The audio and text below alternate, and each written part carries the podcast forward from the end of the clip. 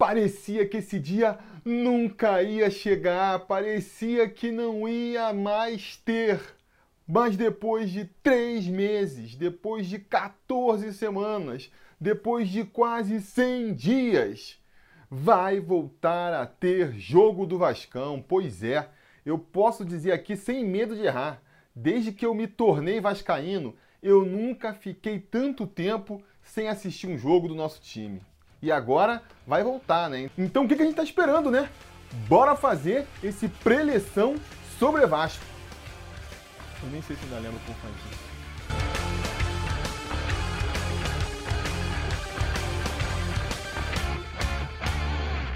Fala, torcida vascaína, Felipe Tiru de volta na área para falar de jogo do Vascão, porque nesse domingo, às 4 horas da tarde, com transmissão da TV Globo para parte da rede, o Vasco recebe o Macaé em São Januário, pela quarta e penúltima rodada da primeira fase da Taça Rio, o segundo turno do Campeonato Carioca. Um jogo que vale por isso, né? Para a gente matar as saudades do Vascão aí e não muito mais, porque se você não está lembrado, né, a gente está no campeonato praticamente eliminado, precisa de chances matemáticas para chegar aí na, na semifinal da Taça Rio, e é de se perguntar se vale a pena que essas chances parcas aí aconteçam, porque para quê, né? O que a gente vai fazer no segundo turno é, do Campeonato Carioca? Eu acho que o objetivo do Vasco agora tem que ser mesmo é, se preparar para um campeonato brasileiro.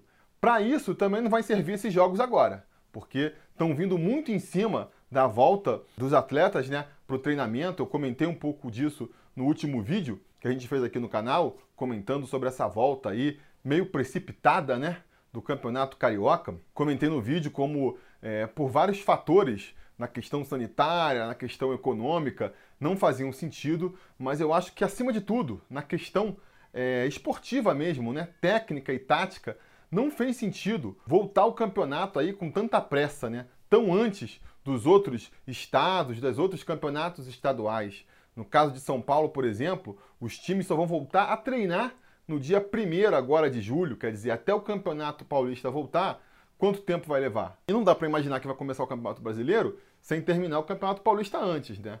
Então, o que a gente deve ter aí no futuro é o Vasco voltando a ficar um longo período sem jogar. De acordo com as últimas notícias que eu li aí, pelo menos, parece que o Campeonato Brasileiro deve voltar lá pro dia 15 de agosto. A gente vai estar tá jogando agora essa partida no domingo, deve jogar uma segunda partida aí no meio da semana, e a tendência, né, se não acontecer ali o milagre do Vasco se classificar, é a partir daí a gente voltar a ficar sem jogos por um longo período. A gente vai entrar em julho já sem jogos, e se o Campeonato Brasileiro voltar só lá no dia 15 de agosto mesmo, então a gente vai ter aí 45 dias de paralisação de novo, um tempo aí considerável para o Vasco realmente se preparar, né? para o Campeonato Brasileiro. Então, por conta disso, essas partidas agora, elas nem vão servir muito para a gente conseguir ver como é que está o time, ver como é que o Ramon está planejando aí armar o time, porque, repito, né, estão sendo feitas muito em cima do laço. O Vasco voltou há duas semanas atrás. Na primeira semana, os jogadores ficaram só treinando a parte física, né, individualmente, nem né, fizeram treinamentos coletivos. Agora, na segunda semana, é que eles começaram a, a, treinar com bola, a treinar mais coletivamente. E agora, no domingo, já vão jogar. Então, quer dizer, a gente pode esperar aí um, um futebol com uma qualidade técnica muito ruim. Jogadores fora de forma, é provável que os jogadores sintam câimbras, muitos vão ter que ser substituídos durante a partida, né?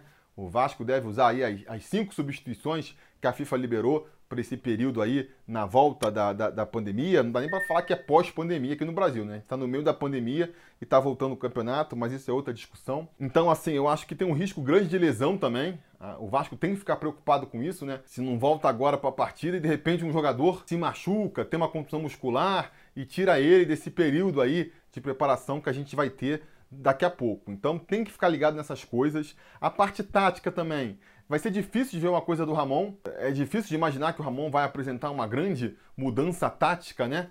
Tendo só uma semana para treinar com os atletas, ele deve deixar para fazer isso aí nesses 45 dias que ele vai ter mais para frente. Então é ali um joguinho pro forma, né? Um joguinho só para cumprir tabela mesmo, encerrar logo o Campeonato Carioca e já passar a pensar no futuro. E que time? Que time nós vamos ver em campo então para essa partida contra o Macaé. Vamos estrear aí o nosso gráfico novo para fazer a nossa provável escalação para a partida desse domingo no gol. Fernando Miguel, que acabou de renovar seu contrato com o Vascão aí, vai até 2022 no Vasco, segue defendendo a nossa meta. Na lateral direita, Iago Pikachu, sondado recentemente aí por um clube russo e agora na mira do Galo. Olha aí, o nosso Pokémon se valorizou nessa paralisação, né?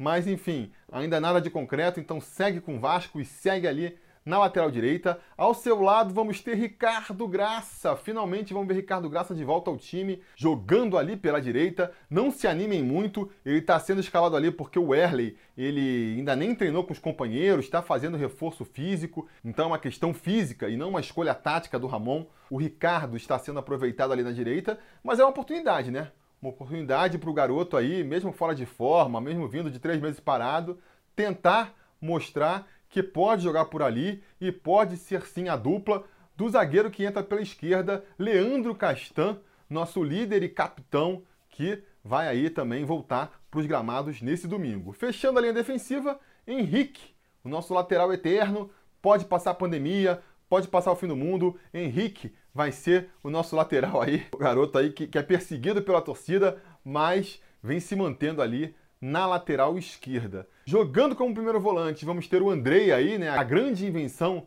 do Abel nesses 12 jogos aí que ele comandou o Vasco. E uma escalação que mostra aí como o Ramon deve manter mais ou menos o padrão tático do Abel. Não houve muito tempo para mudanças. Do seu lado, a gente deve ter o Raul. Especula-se também que o Felipe Bastos poderia jogar nessa posição, mas eu acho que o Ramon deve optar pelo Raul, sim, para a gente ter um pouquinho mais de gás nesse meio campo, até porque, fechando aí essa linha dos três meio-campistas, a gente deve ter a volta do Bruno César. Pois é, o Bruno César, que nessa paralisação acabou renovando com o Vasco para poder negociar ali a sua dívida, ele estendeu o seu contrato por mais dois anos. Então preparem-se para ver bastante Bruno César daqui para frente. Ele está ganhando uma chance aí como titular por conta do Guarim, que ainda não voltou lá da Colômbia, né? Não é que ele voltou para ser titular, mas com contrato renovado aí por mais dois anos, ele não vai ficar encostado, né? Vai ser um jogador que fatalmente vai ficar aparecendo aí durante os jogos,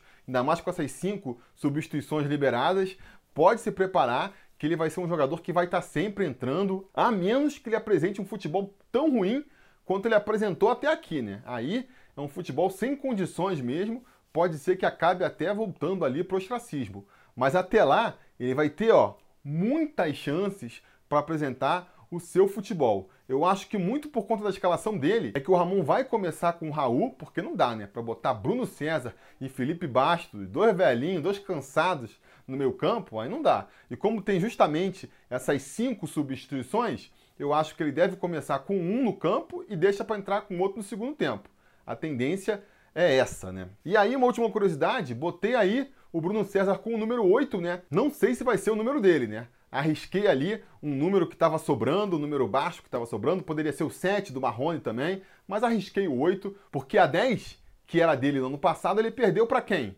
Para o Benítez, justamente para o Martin Benítez, que chegou aí no Vasco no finalzinho, um pouco antes da paralisação, fez dois jogos, nenhum deles completos, mal deu para conhecer aí o potencial do garoto. A gente vai poder começar a ver nesse domingo, né? Com todas as ressalvas que eu fiz até aqui. É um jogo aí de volta, depois de três meses parado. Galera, não vai dar para cobrar muito nenhum jogador, mas enfim, sempre dá para tentar ver um vislumbre de uma coisa aqui ou ali. Vamos ver se o Benítez mostra aí que pode ser útil pra gente, assim como o Thales Magno, né, que vai jogar pela outra ponta ali, o garoto vai voltando de lesão. A gente comentou no vídeo que eu fiz logo após a paralisação que uma das vantagens para o Vasco, um dos benefícios que o Vasco poderia ter dessa paralisação, era justamente aí aproveitar a recuperação do Thales e não deu outra, né? A previsão dele era de ficar três meses parado, foram três meses de paralisação. Então, com o Vasco voltando, o Thales volta ao time também.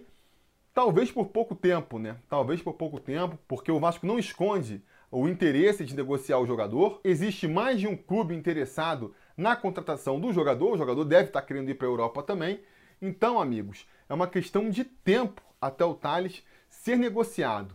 E como depois dessa partida e da partida de quarta-feira a tendência é que o Vasco fique aí mais de um mês parado, é bem provável, é bem provável que a gente esteja vendo aí as duas últimas partidas do Thales vestindo a camisa do Vasco, pelo menos durante essa passagem, não é? E finalmente, fechando a nossa escalação, Germancano, a melhor notícia de 2020, né? Um 2020 que não tem sido de grandes novidades, é verdade, para o mundo em geral e para o Vasco também não tem tido grandes motivos de alegria, então ficou fácil né, para o Germancano, que chegou aí, já virou o artilheiro do time, já vem se mostrando um jogador muito útil, já caiu na graça da galera e vamos ver aí o que, que ele vai aprontar nessa partida. Partida que o Vasco tem tudo para ganhar, né? Porque se a gente está vindo aí de pouco treino, três meses parado, ainda fora de forma, sem padrão tático, que dirá o nosso adversário, Macaé. Macaé que já tinha até desmantelado o time, tá chamando todo mundo de volta às pressas aí para fazer esse confronto, tá montando um catadão lá. Então, assim, a tendência é ter um jogo sofrível tecnicamente, mas com o Vasco muito superior ao Macaé, né? Então, confio aí numa vitória tranquila do nosso Vascão, apesar de tudo. O que me lembra, o que me lembra que a gente tem que voltar também com o Troféu Gato Mestre. Pois é, o Troféu Gato Mestre que a gente começou no ano passado, que está paralisado há mó tempão, então vale até a pena fazer aqui uma, uma recapitulação, né? Até porque as regras mudaram do ano passado para esse ano agora, até porque tem muita gente aí que pode ainda não conhecer. Para quem não conhece, o Gato Mestre é uma brincadeira que eu faço aqui com os apoiadores do canal, com a galera que ajuda o Sobre Vasco a ficar no ar, por dois motivos, né? O primeiro, que é uma maneira, é uma das poucas retribuições que eu posso fazer para quem confia aqui no nosso projeto, e também porque não dá para fazer com todo mundo, sabe? O pessoal pede, ah, por que não faz para todo mundo? Galera, só o tempo que eu ia perder contabilizando o palpite de todo mundo, não ia dar. Não ia dar porque eu já tentei fazer isso no começo do canal, quando eram 10 mil inscritos, e já foi complicado. Que dirá com a gente chegando agora nos 70 mil. Então, para você que é apoiador do canal aí, a partir de 3 reais aqui no YouTube, ó, você já pode ajudar a gente e você pode participar dessa brincadeira também. Como é que é? Você tem que dizer aí qual vai ser o placar do jogo e quem vão ser os artilheiros do Vascão. Eu vou fazer também a brincadeira, eu vou participar da brincadeira. Eu tô tentando, tô, tô com o maior concurso, né? Eu não vou ganhar é, o título, mas eu vou brincar também. E quais são os prêmios, aliás, né? Quais são os prêmios para quem ganhar o troféu Gato Mestre? Ganha uma camisa sobre Vasco ali, só para ter um, um troféu, né? Mas o grande prêmio mesmo é o título de ser o conselheiro sobre Vasco Gato Mestre da temporada. A gente já tem aí o nosso atual conselheiro Gato Mestre, é o Marcos Vinícius, né? O grande Marcão aí, é quem ostenta o título de, de Gato Mestre atual, mas vamos ver se ele consegue manter para a próxima temporada. As regras, que nem eu falei, mudaram um pouco esse ano. Ano passado, quem palpitava primeiro, né? O placar certo ganhava. Agora mudou um pouco. Agora é o seguinte: você vai apostar, né? Você vai falar aí quanto é que vai ser o placar do jogo. Se você acertar o placar, vamos supor que você apostou Vasco 3 a 0 Só você apostou nesse placar, você é o gato médio da rodada. Você vai ganhar 3 pontos por ter acertado o placar sozinho. Se você apostou 3 a 0 e teve outro conselheiro que também apostou 3 a 0, aí a gente vai fazer o desempate nos artilheiros, né? Você apostou 3 a 0, três gols do Pikachu. O outro apostou 3 a 0, um gol do Fernando Miguel, o outro do Castan e outro do Ricardo Graça. E aí vamos supor, teve um gol do Ricardo Graça? Bom, você acertou um, o outro acertou nenhum, então você no desempate levou o gato médio da rodada, ganhou três pontos também. Agora, se quem fez o gol foi o Germancano, e nem você nem outro conselheiro, sei lá por que diabos apostou no nosso artilheiro, aí então os dois acertaram os 3 a 0 os dois viram gato mestre da rodada, só que cada um leva só um pontinho. Cada um vai levar só um pontinho porque estão dividindo ali o gato mestre da rodada, entenderam? Então, passadas aí 12 rodadas, né? Acho que o Vasco jogou 12 vezes esse ano. É, tá tudo em aberto ainda, tá tudo em aberto. Quer ver? Vou mostrar para vocês como é que tá a classificação atual do Troféu Gato Mestre sobre Vasco 2020. Olha aí. A gente tem aí, ó, o Anderson Cunha, o André Luiz e o Milton Sink na liderança, com três pontos. Quer dizer, se você acertar sozinho esse resultado contra o Macaé, você já assume a liderança também. Depois a gente tem, em quinto lugar, o Wilson Colares e o Daniel Calim com dois pontos, né? Acertaram duas vezes ali, mas dividindo a, a rodada. E finalmente Temos também o Arnaldo Gaio, Leandro Paulo, Luiz Janela, Felipe Ventura, Dudu, Rodrigo Souza, o Léo Turtim, o campista vascaíno, o Wesley Magalhães, o Everett Pinheiro e o Thiago Soares, dividindo aí um ponto, né? Somando aí o resto da tabela com um pontinho. Então tá tudo em aberto ainda, vocês podem participar, pode virar um inscrito aqui do canal, ou então lá no apoia.se barra sobre Vasco. Vocês aí, dependendo da categoria que vocês escolherem, vocês podem ter vários benefícios, vocês podem concorrer a uma camisa do Sobre Vasco por mês, vocês podem entrar no grupo exclusivo de apoiadores, ou então nessa faixa de contribuição aí mais baratinha que tem aqui no YouTube, que é de 3 reais, que pô, não paga nem uma cerveja ali nos arredores de São Januário, você já pode ajudar o canal e entrar nessa brincadeira também. Eu vou dar meu palpite então para essa partida. Eu vou arriscar que o Vasco ganha por 5 a 1, vai ganhar por 5 a 1, gols de Pikachu fazendo seu primeiro gol de falta pelo Vasco, Henrique fazendo seu primeiro gol como profissional e pelo Vasco. O Bruno César vai também fazer aí um gol, né? Vamos torcer para esse gol ajudar ele a se motivar e ser um pouco mais participativo nessa volta dele pro Vasco, né? Essa volta dos que não foram, né? O Thales vai fazer também para aumentar um pouquinho aí é, os seus números antes da sua saída praticamente inevitável. E o Germancano também vai fazer, porque o Germancano sempre marca, né? É difícil de ver um jogo do Vasco esse ano em que o Vasco faça um gol e o Germancano não seja o autor dele. E o Macaé vai fazer um golzinho de honra lá, porque é peladão, peladão, todo mundo marca o seu, não é mesmo? Esse é meu palpite. Diga o seu palpite aí embaixo também, né? Mesmo se você não é conselheiro, não vai entrar na, na disputa do gato mestre, você pode mostrar aí como você é biduzão, como você saca de futebol e entende dos resultados. Diga também a sua expectativa para essa partida. Diga aí como você acha que vai ser essa partida num São Januário vazio, né? Afinal de contas, as torcidas ainda estão impedidas de voltar aos campos, né? E não se esqueça de voltar mais tarde, porque se tudo der certo e nada der errado, assim que a partida acabar, tão logo seja possível, a gente já volta com outro vídeo aqui no canal para comentar o resultado. Beleza? Tá combinado? Então tá combinado. A gente vai se falando.